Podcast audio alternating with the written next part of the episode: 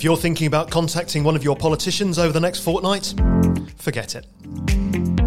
Monday marks the start of what could be the longest debate in state's history, and believe me, that's saying something. Welcome, ladies and gentlemen, to the Bridging Island Plan. We don't have much land here in Jersey, but how we use what we do have is decided by this document, but only for the next three years. With amendments and amendments to the amendments, there are 117 separate debates. Even the agenda for the next two weeks runs to, wait for it, a mind scrambling 68 pages. This is a colossus of a states meeting, a gargantuan word fest, which anywhere else could be seen as torture. In an entirely unscientific estimate, our politicians will utter the best part of a million words in the next two weeks. Nothing new there. And the man sitting at the heart of it all is currently sitting opposite me, James Filleul, for the Politics Disassembled podcast. He's Environment Minister, Deputy John Young. How did the plan progress to this point? Is it even fit for purpose? We'll also be talking about the hospital, OneGov, and Deputy Young's final months as a politician.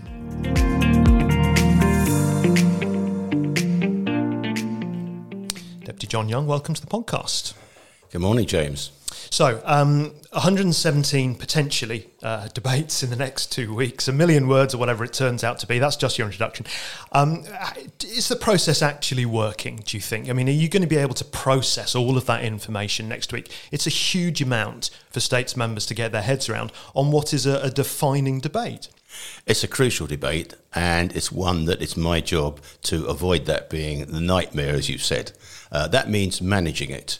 Um, what I've had to do uh, since the uh, the deadline for the amendments, states members' amendments, ended, is to go through all of them and take a position. And I've advised states members which of those I can accept, which of those I can accept in part, which of those are an absolute no-no in my view, and we should reject. And also, I have those that are amendable I've amended them myself. And I, it is my hope and expectation that members will respect that because it's an unusual thing to do, to let them know in advance. And there be, I expect a lot of amendments will either, uh, either be, be, go through on the nod because I'm accepting it uh, and there's no need for a debate. Uh, other members, uh, other amendments, uh, they accept my amendments and so on, and a lot of amendments will drop away. So I think at the moment, the list I saw today, that was down to about 80. But come on, I mean, you're going to get four, five, six, seven days into this debate. Everyone's going to be tired. Everyone's going to be uh, fractious and difficult. Is there the chance that a really good decision isn't made or a really bad decision is made purely because people have just had enough? Well, there's always that risk, and it's my job to do to try and make that more, I think, interesting. And if think my view is, if we do get into heavy weather, and I should be suggesting probably an adjournment, a short adjournment for members to give them a bit of a breather.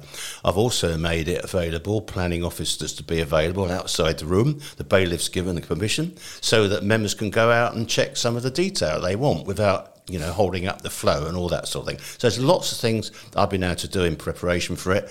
And, you know, um, can I say, am I looking forward to it? It's going to be a big ask. Try and make it less tortuous. Yeah. Um, well, look, let, us step back slightly, though, into the process which has led up to this point, because, you know, you, are well aware there's been a lot of criticism of that. It's been a long process. It's been sites on, sites off, people uh, upset about sites, people upset sites were on there that aren't on there. That all of that debate in the last year or so. Do you think the process of getting to Monday when the debate starts, has that process worked? Well, I think there's been good and bad in it. Uh, first of all, we had to modify the process because of COVID. You know, because government was seriously disrupted, and we can't, we couldn't have meetings, we couldn't have consultation meetings. None of those things were possible. But anyway, but we had to produce the plan, so we modified it. Um, I think the good thing has been we've had huge degree of states members engagement.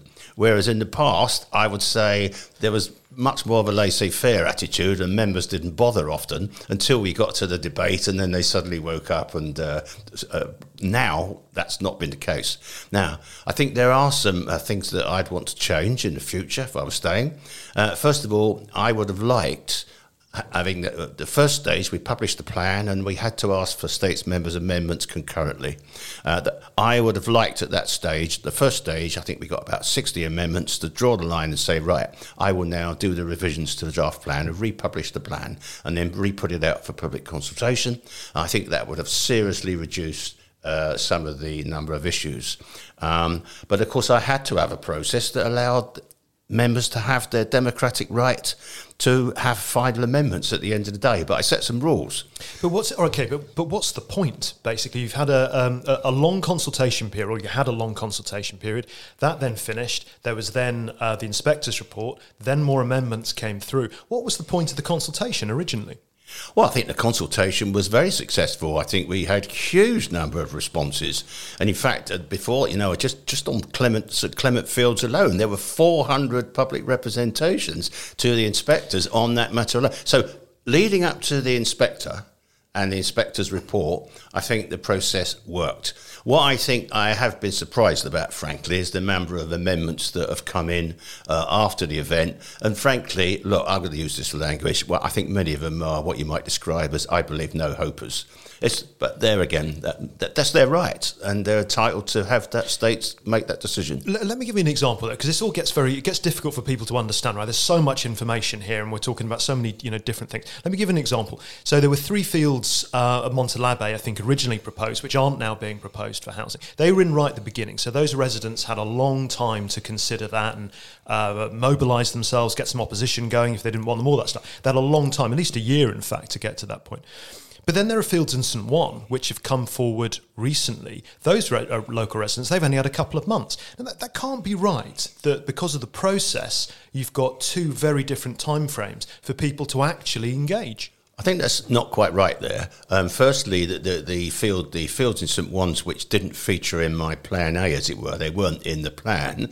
Nonetheless, they were put forward as part of the public consultation by the owners. But, but and they, buried, went, they were they were deep down, there, and, right? Well, they were there, and the parish. It was quite clear in the documentation that I published at that time uh, at April, I think it was August, that the parish were pushing strongly for these fields to be regarded as a second reserve. So I asked the inspector to check that out.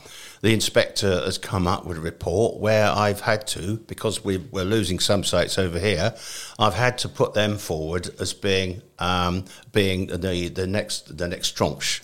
But uh, and there has been there's been I mean we've seen representations, and so there's no question we are we are getting very large numbers of them. States members are. But these are these aren't your words; these are my words. You, have kind of got those out of your back pocket in a sense. And members haven't really seen uh, uh, residents haven't really seen them until the last minute. Maybe they were in the documentation, but apart from yourself and your officers and maybe a few states members, no, no one reads into the detail of that documentation. You need to be upfront about well, it. Well, they were in the they were in the inquiry, and there were lots of representations at the planning inquiry. And so some of these fields which have come in at the very last, um, landowners turned up at the inquiry and argued their case. Sadly, very few states members turned up the inquiry to to to uh, speak uh, on those matters. So, but that's the reality. But that's the point in itself, though, isn't it? Because essentially, the process we've got, landowners can come to the planning inspector right at the end, almost the kind of eleventh hour, and make their case directly, and that's avoided all of the process that's gone on before that. Well, uh, not quite right, I think, because if the, I think the, what we find is that there, are, you know, quite a number of our community are very diligent at looking through the documentations and are not backwards of coming forward. But one of the things that I have noticed is that the way uh, rural parishes have approached this has been very different. In some parishes, the constables have made very, very good, strong efforts to work with their community and to see that what comes, what's come out of this machine, if you like, seems to have a high degree of parish support. In others, absolutely not. And we can see where that is. And so I, I think we've, I've had to take the view look, if, if parishes are going to have to absorb some of our housing requirement, that's important because we want to give life to those communities that most from date from the 60s and the 70s. We need to allow that. But we need to make sure that damage is minimised, if you like, in the right place. Now, constables have managed that. They've, they, they are party to the, the process right from the start. They are, but come, come, come, on a little bit here. I mean, we've got um, essentially what we've got is a process whereby at any point in the last 14 months, anyone seems to have been able to come up with a site, put it forward. We're now facing a debate on that. Well, where is due No, no, process? that's not correct. Where is due process? No, I need to correct you there, uh, James. The sites, all of the sites under consideration now, were put forward in the call sites, call for sites process, which was two years ago. But you- the you- cut off, the unless- cut off for putting forward new sites was April at publication of the draft plan. But let me put it to you though, unless one of those sites is specifically proposed, people are busy. They're not going to. They're not going to engage with it unless it's. It's just an idea at that stage, isn't it? Well, what of course we, one had to do was to try and build the public awareness of the proposals, and that was done by planning officers visiting published uh, parishes, having engagement. What I have been surprised at is that, only, in fact, no constables, as far as I know, have called parish meetings. Now, in the past, that's always happened. Now, you know, I think if we are going to engage, you know, with our communities, it's important that those processes at the local level go on. Uh, I think you know, it's an open, you know, well, I'm here, wait and see what the constables say, whether that worked or whether it didn't. All right. Well, let's um, let, since since you've raised it uh, obliquely, let's um, let's talk about one of those parishes specifically. There's been a lot of debate about the Grouville fields in recent weeks, and uh, whether there so there are some development proposed there on uh, uh, by uh, Scott Wickenden, which I understand is going to be withdrawn next week. What, what's your view of how that's been handled? Well, uh, it's pretty far from ideal, really. Um, but I think people have done the right thing now in what they what they've said. Um, I think you know the question arose. I was asked at this point when the inspector's report came. Um, what what can, what opportunity have we got to bring forward amendments? And I pointed out the law. If the inspector had, had dealt with that matter in his report, then it could be subject to an amendment. And if it had not been in the inspector's report, it could not. So this wasn't an open, open door for everything. It had to be in the inspector's report. And in all those sites put forward at the 11th hour, as it were, or five to midnight, the inspector was clear no, no. Uh, there was slight reservation on one of them, which I have now indicated to, in to the mem- state's members is a possible alternative. Only one. The one I'm sticking to the recommendation of the one that was in the draft plan because the Jersey Farmers Union have said that they believe this is uh, the least damaging uh, loss. And so I think that's my position. I don't. I've lost count of how many other fields there are, but they're very clear. They are not recommended. Okay, let's uh, let's take a, a, bit of a step back on this though, because you, there's another way of looking at it, right? That essentially what the island the island plan is dealing with is the supply issue around housing rather than the demand issue around housing. So we've got all of these amendments, we've had all of this process, we've got two weeks of debate, you know, everything that we've we've been talking about on this podcast so far. But what we're not really doing is dealing with the demand for housing in Jersey. Now, you've been Environment Minister for years on the Council of Ministers. Do you agree with that statement? Absolutely. I look. I stood for election last time that there had to be a population uh, control policy. We just could not carry on um, growing our population as we had. People have referred it as a Ponzi scheme. And I think that's you know that's probably pretty an accurate description. That what we needed to do, because we weren't prepared to change our tax rate, that we wanted that we needed to bring in new workers uh, in order to get generate more tax income. But of course, what we were doing is clocking up long term uh, long term needs for health, education, housing, and the like. And if you get an imbalance of supply in that situation with hot demand, it's hardly surprising you end up where we are now. Now, what have I done? I was very disappointed when I got onto the Council of Ministers, and the Council of Ministers decided, if you like, um, bomb out the, the proposals at that stage. I, I never was content with that.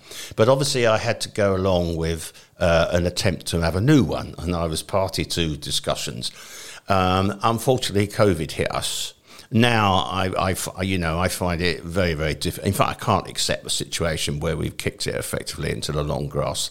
Um, that's the reality, I'm afraid, James. Um, we don't have that policy. There has to be, as I've warned, I've told I've told people, for example, there's no sites in St Clement proposed now, but if we don't get a hold of population, those fields are going to come back. all those ones are going to come back every time. So that's the message to the new environment minister and the new council of ministers. This is top priority to deal with. But to be to be fair, I think your council of ministers was told it was top priority, and you you can understand people's frustrations. You can you can hear them listening to this and heads hitting the table because you know you were a minister, a senior minister with responsibility, but you're still saying the problem isn't resolved. I am. Now, look, you have to understand how to, you know what the what sitting being a min, as a minister is like, and I've referred to this other things. We don't have party politics. There's no clear. Uh, you get elected with a group of members that you that are right across a big range of political spectrum. It's well known that whoever takes on the environment job has got a losing battle dealing with the economic pressures. The whole priority pressure, the whole lobbying, the whole island is finance, finance, number one economy. Environment takes second place. I had to fight. The first thing I had to do was to fight to get environment up there as one of the five strategic priorities. The next thing I had to do was to fight to get in sufficient money to be able to do things to protect it and intervene it. But trying to get to a point where uh, trying to persuade my colleagues with my point of view was well, one failed. Now, what do you do? Do you resign? Do you walk away from it? Knowing, okay, how does that help? How does that help? If I was to have stood down when it came to that crunch, and of course, other ministers elected uh, four years ago have done that. Uh, one has to ask, how, you know, was that the right thing to do? For me, it wasn't. Hang in, you sign up for a job, complete it, what you can, but the system needs to improve. I understand that. So let's look at that phrase the system needs to improve. You said we don't have party politics. It, surely that's not your only answer to this party politics. No, it's not. And in fact, uh, I, I, what I think at the moment we're seeing party politics is not looking too good. I've I've not uh, uh, signed myself up to a political party. I've decided that you know I, I perhaps I'm too independent minded. Um, um, so that's not the answer. I think, uh, I think, frankly, the whole way I put forward to our new chief executive, I'm delighted now we've got a new chief executive. Uh, I'd have lots of things to say on the old one. Um, uh, well, I, am going to give you the chance to do that in a second, but but for now, keep going. And I've made it quite plain. Look, I, I think the Council of Ministers needs to be helped to become a more functional body and remove some. You know, our agendas at the moment, I don't believe are uh, well managed.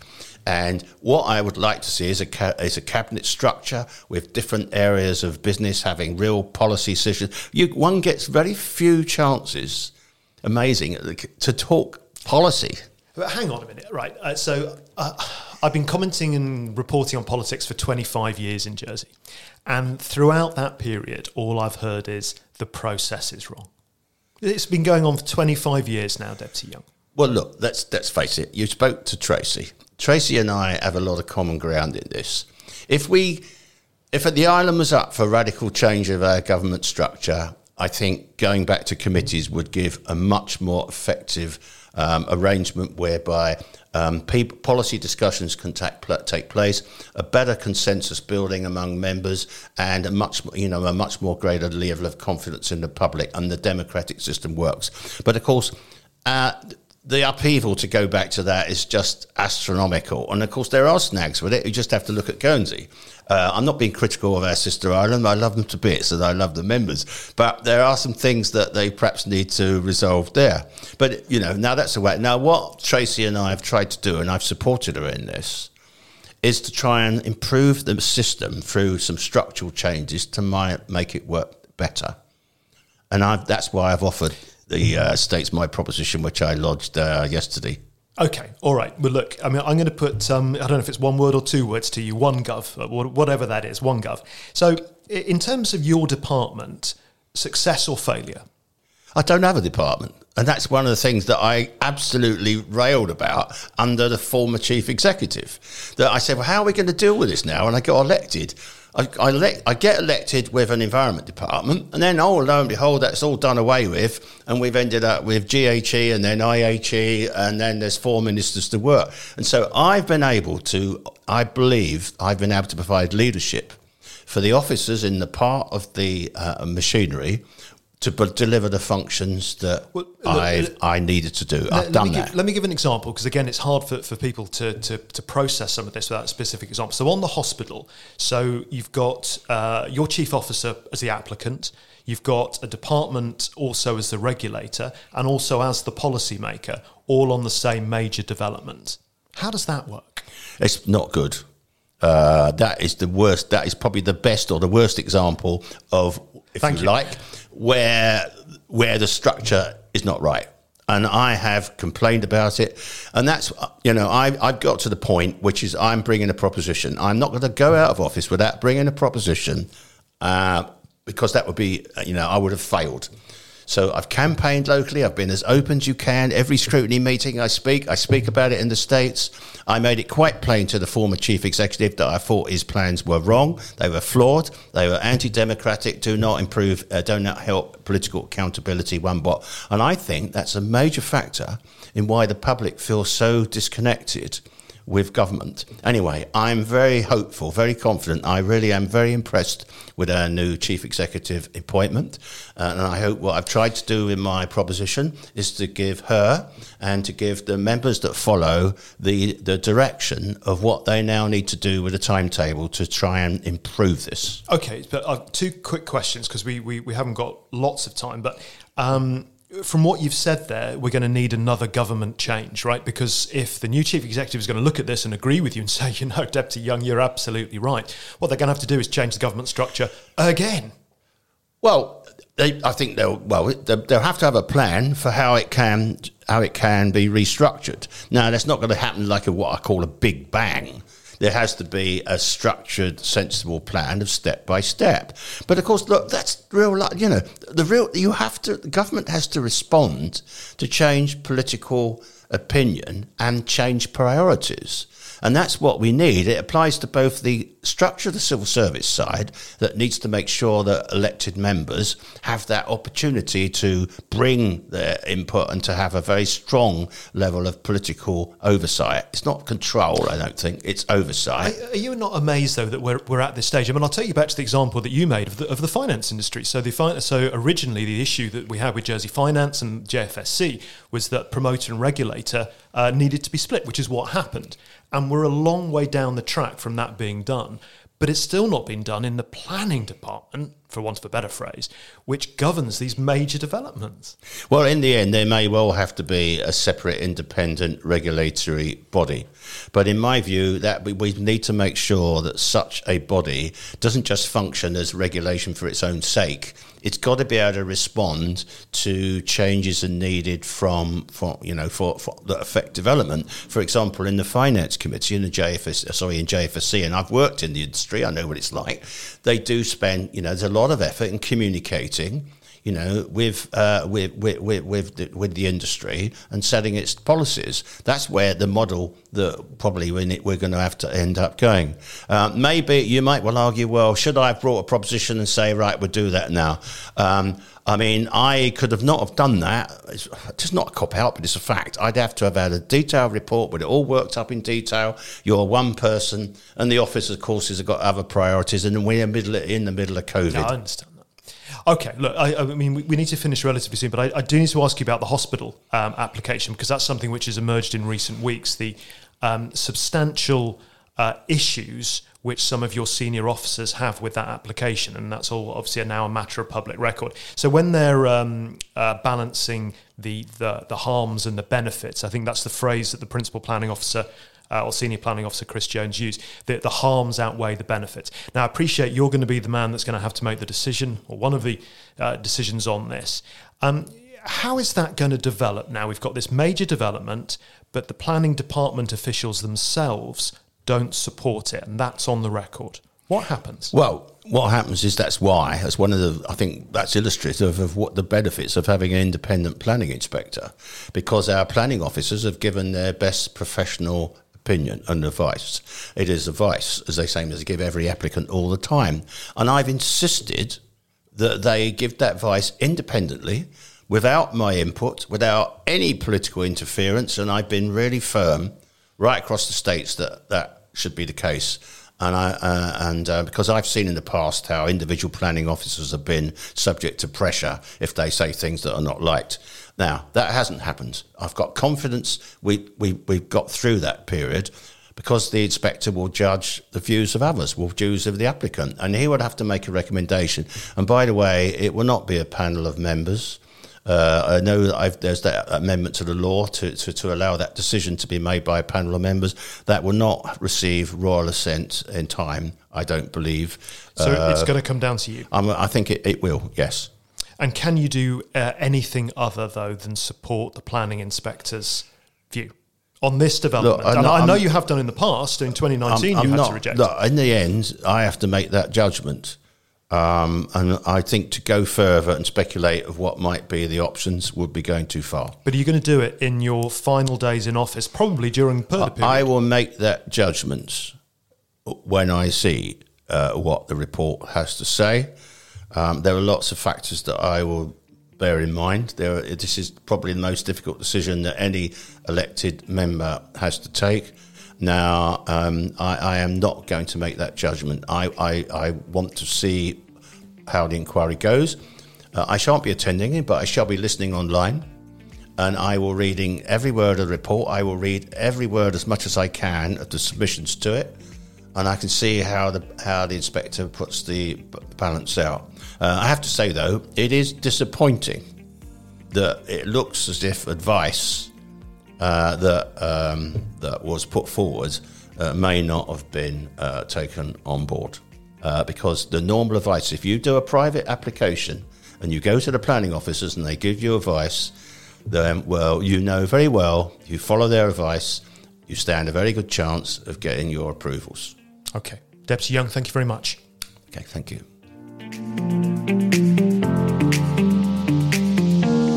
And you'll be able to keep up with all the main points on the Island Plan debate on Bailiwick Express. We'll be listening to it all, so you don't have to. Just check in with us and we'll tell you what you need to know. Then there's always the pod, never forget the pods. As well as the politics version, there's always the traditional news flavour, which will be out tomorrow. And if hourly news bulletins are your thing, then tune into Bailiwick Radio. You can find us online and on DAB. Whichever platform suits you, we'll be there. That's it for this week from me, James Filleul, on the Politics Pod. See you next week.